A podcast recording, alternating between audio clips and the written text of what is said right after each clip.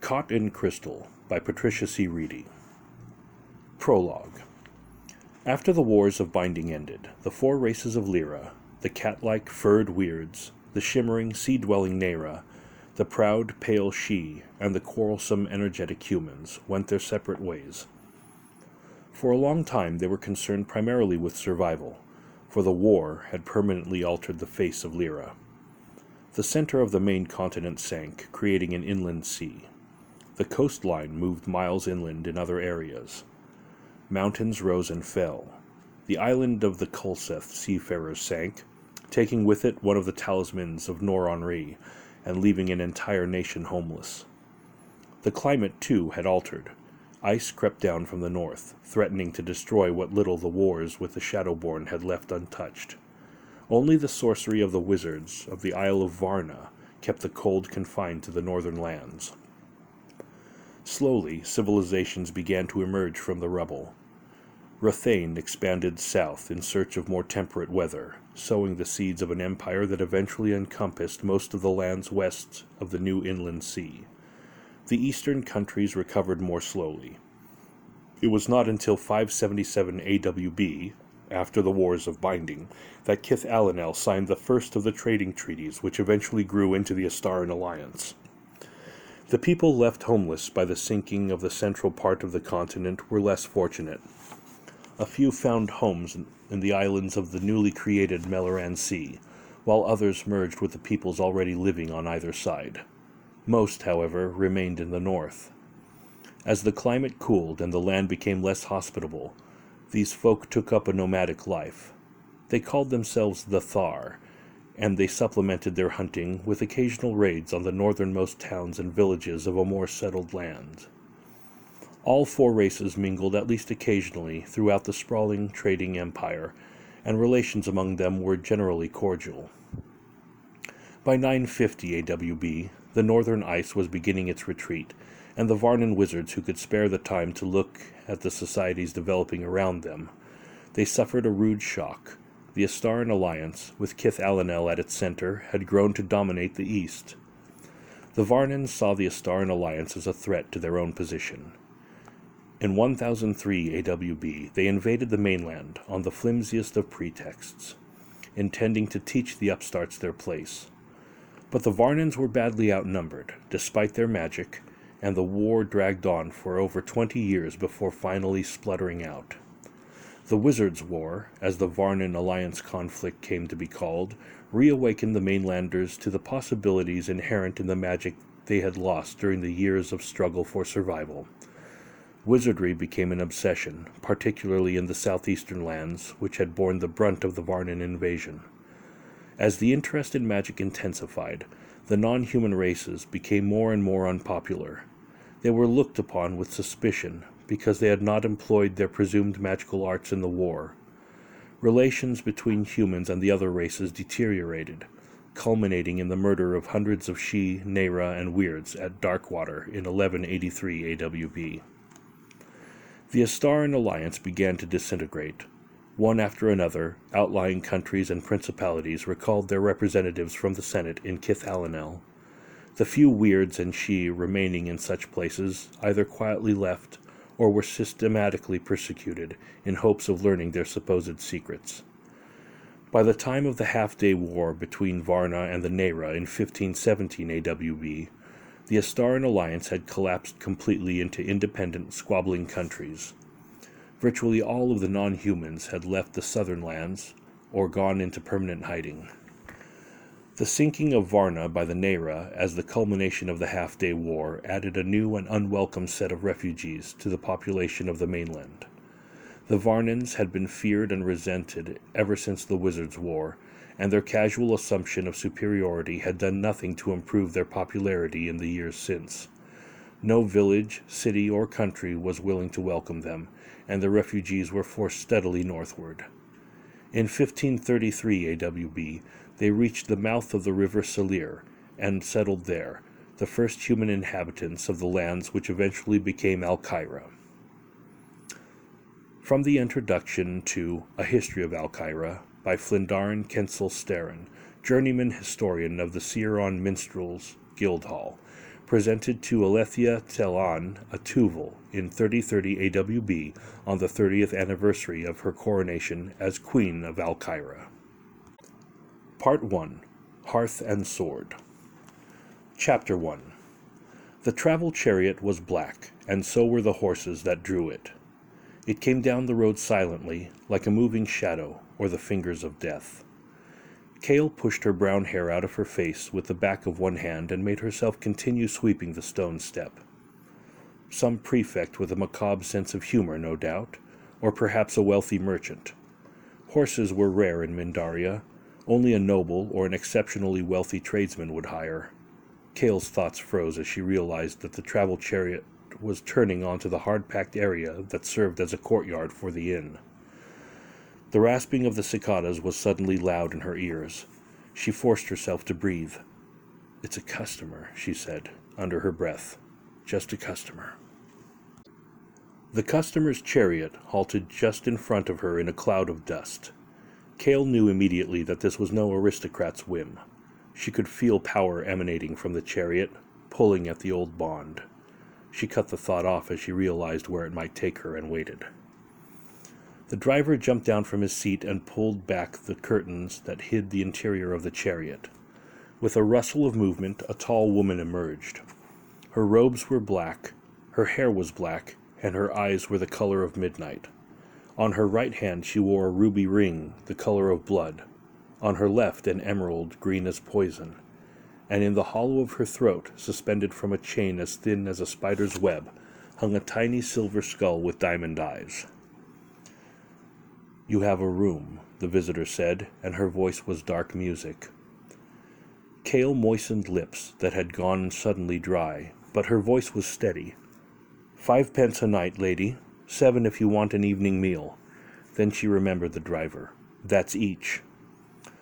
The woman raised a perfect eyebrow. The last three innkeepers charged nothing at all.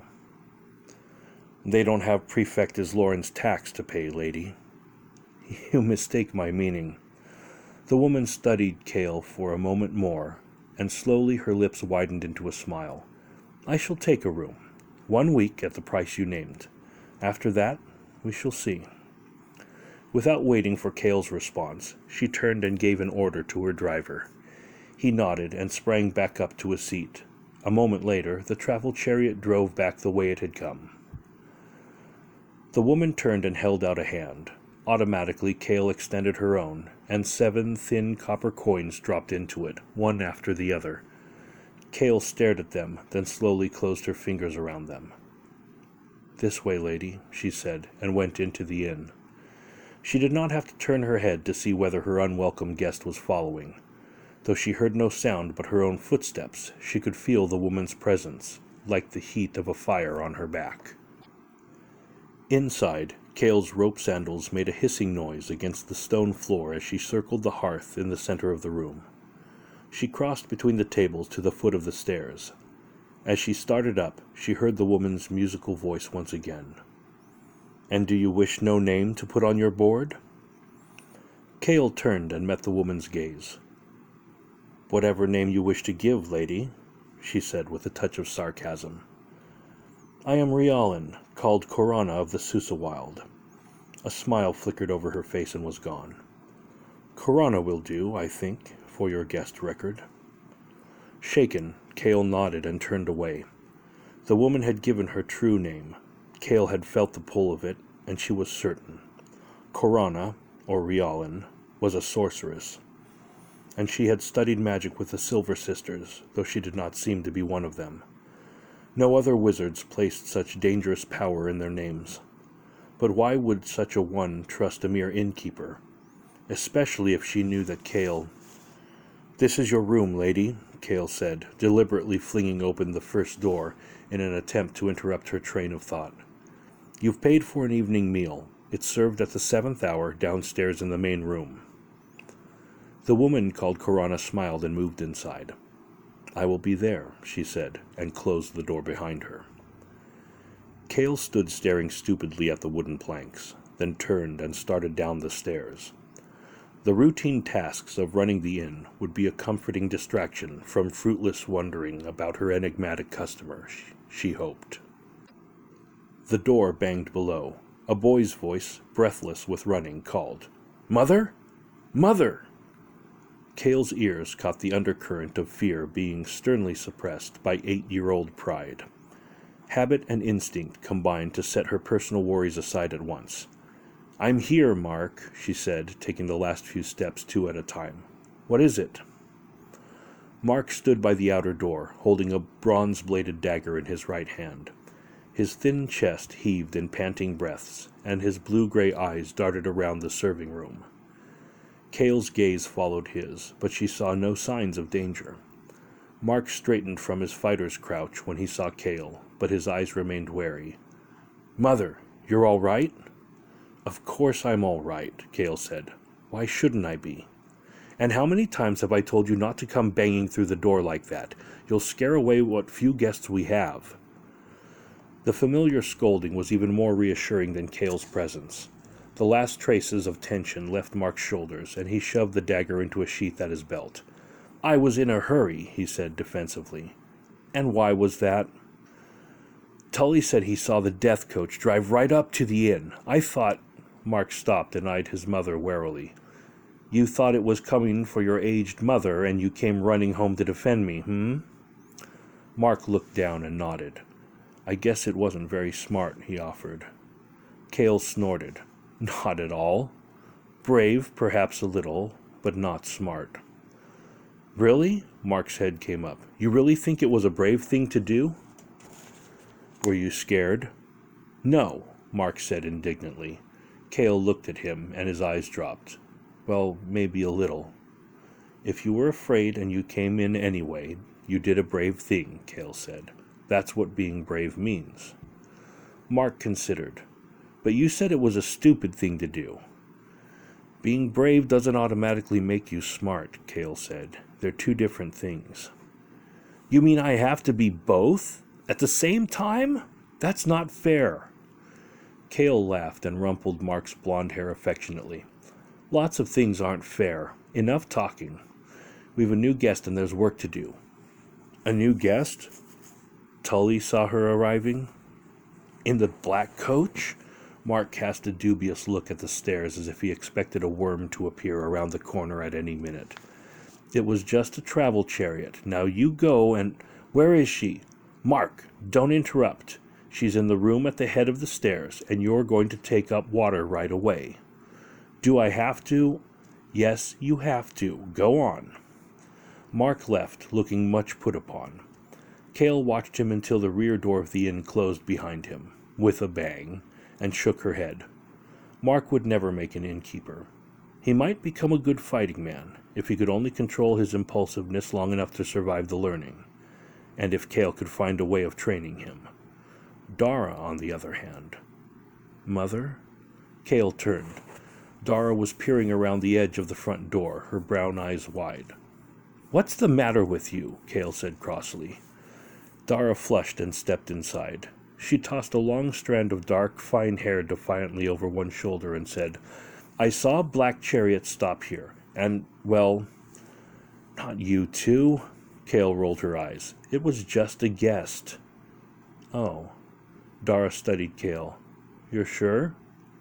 Of course I'm sure, Cale said with what she hoped was sufficient firmness to discourage further questions. Dara was four years older than Mark and far more perceptive. Huh. Dara scowled. I thought that it might at least be somebody special. Special in what way? Oh, you know, one of father's friends from before. I hardly think any of your father's friends would come looking for him five years after his death, Cale said sharply. Dara was closer to the truth than she could suspect though it was not her father's past that was the problem. Well, who is it then, driving around in something like that and scaring everybody?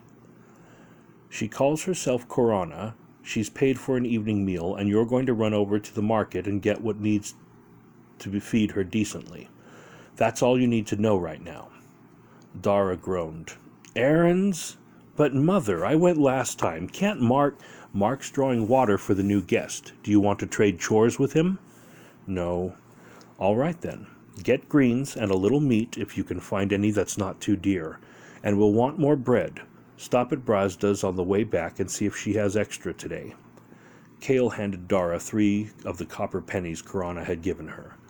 Oh, and while you're out, try to let a few people know that I haven't been killed or cursed or carried off.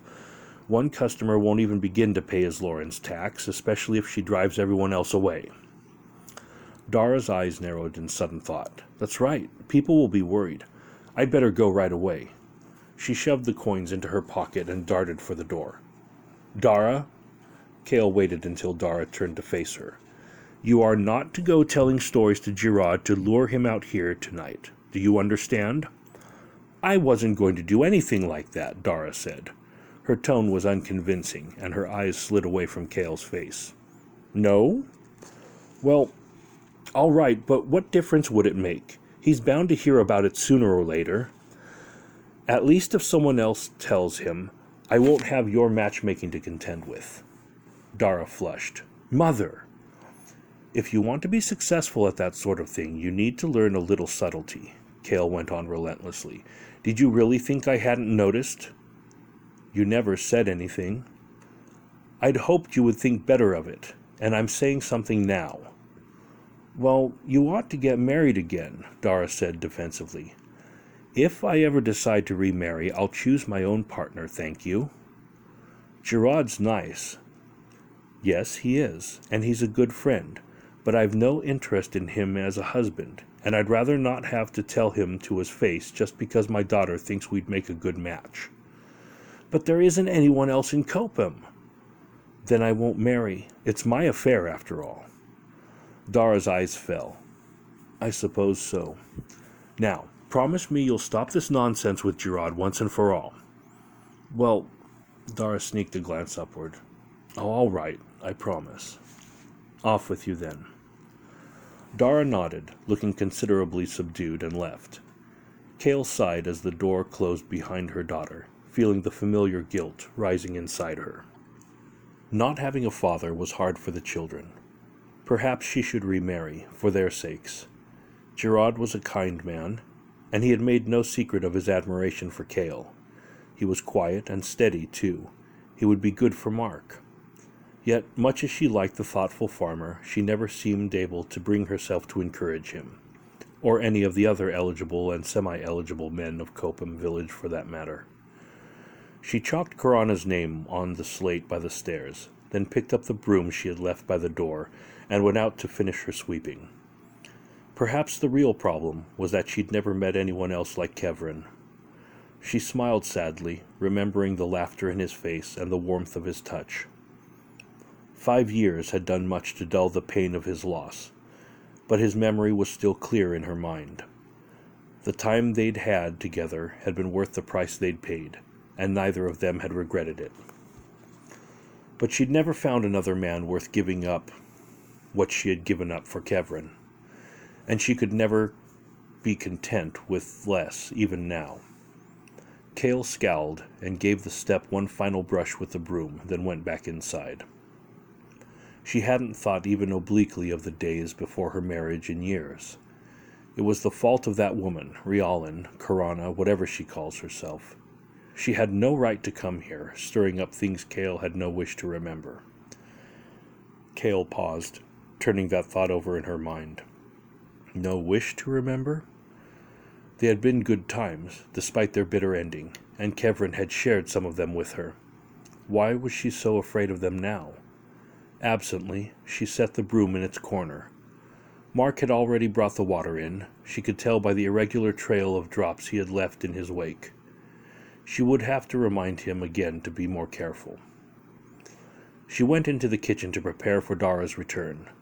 The distorted image of herself in the bottom of the dented brass pot was oddly disturbing today, though she had seen it every afternoon for how long had she had that pot?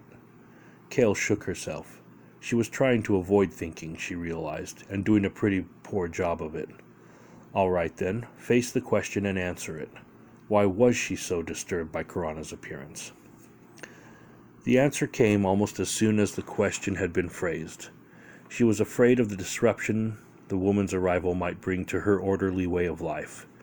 Cale stared at the kitchen wall for a long moment, appalled.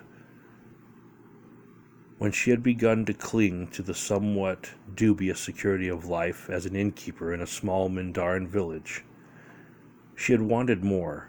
Kevrin had wanted more once, and how had she not noticed what was happening to her? Her mind ran quickly through her years here, pointing out the little changes in attitude that had summed to such a terribly unwelcome total. The difficulty of being accepted by the villagers when they first arrived, the comfort of having a place that was theirs, working side by side with the villagers the time the river had threatened to flood, Dara's birth, and the nameless child who had died, and Mark. Kevrin's death of the summer sickness, the struggle to be both mother and father to two small children, the growing acceptance by the village in the wake of Kevrin's death, the wanderers who didn't pay their bills or tried to intimidate her into lowering her prices, the rising taxes as Lauren demanded. So many things, and so small. And there was nothing she could do about it now. She was what she was. The years had shaped her as surely as a smith shaped steel. The rear door banged. Cale snatched up a cleaver and an onion and began to chop. Mark knew that her eyes always watered when she chopped onions. Even if he noticed, he would not ask his mother why she was crying over the kitchen pots.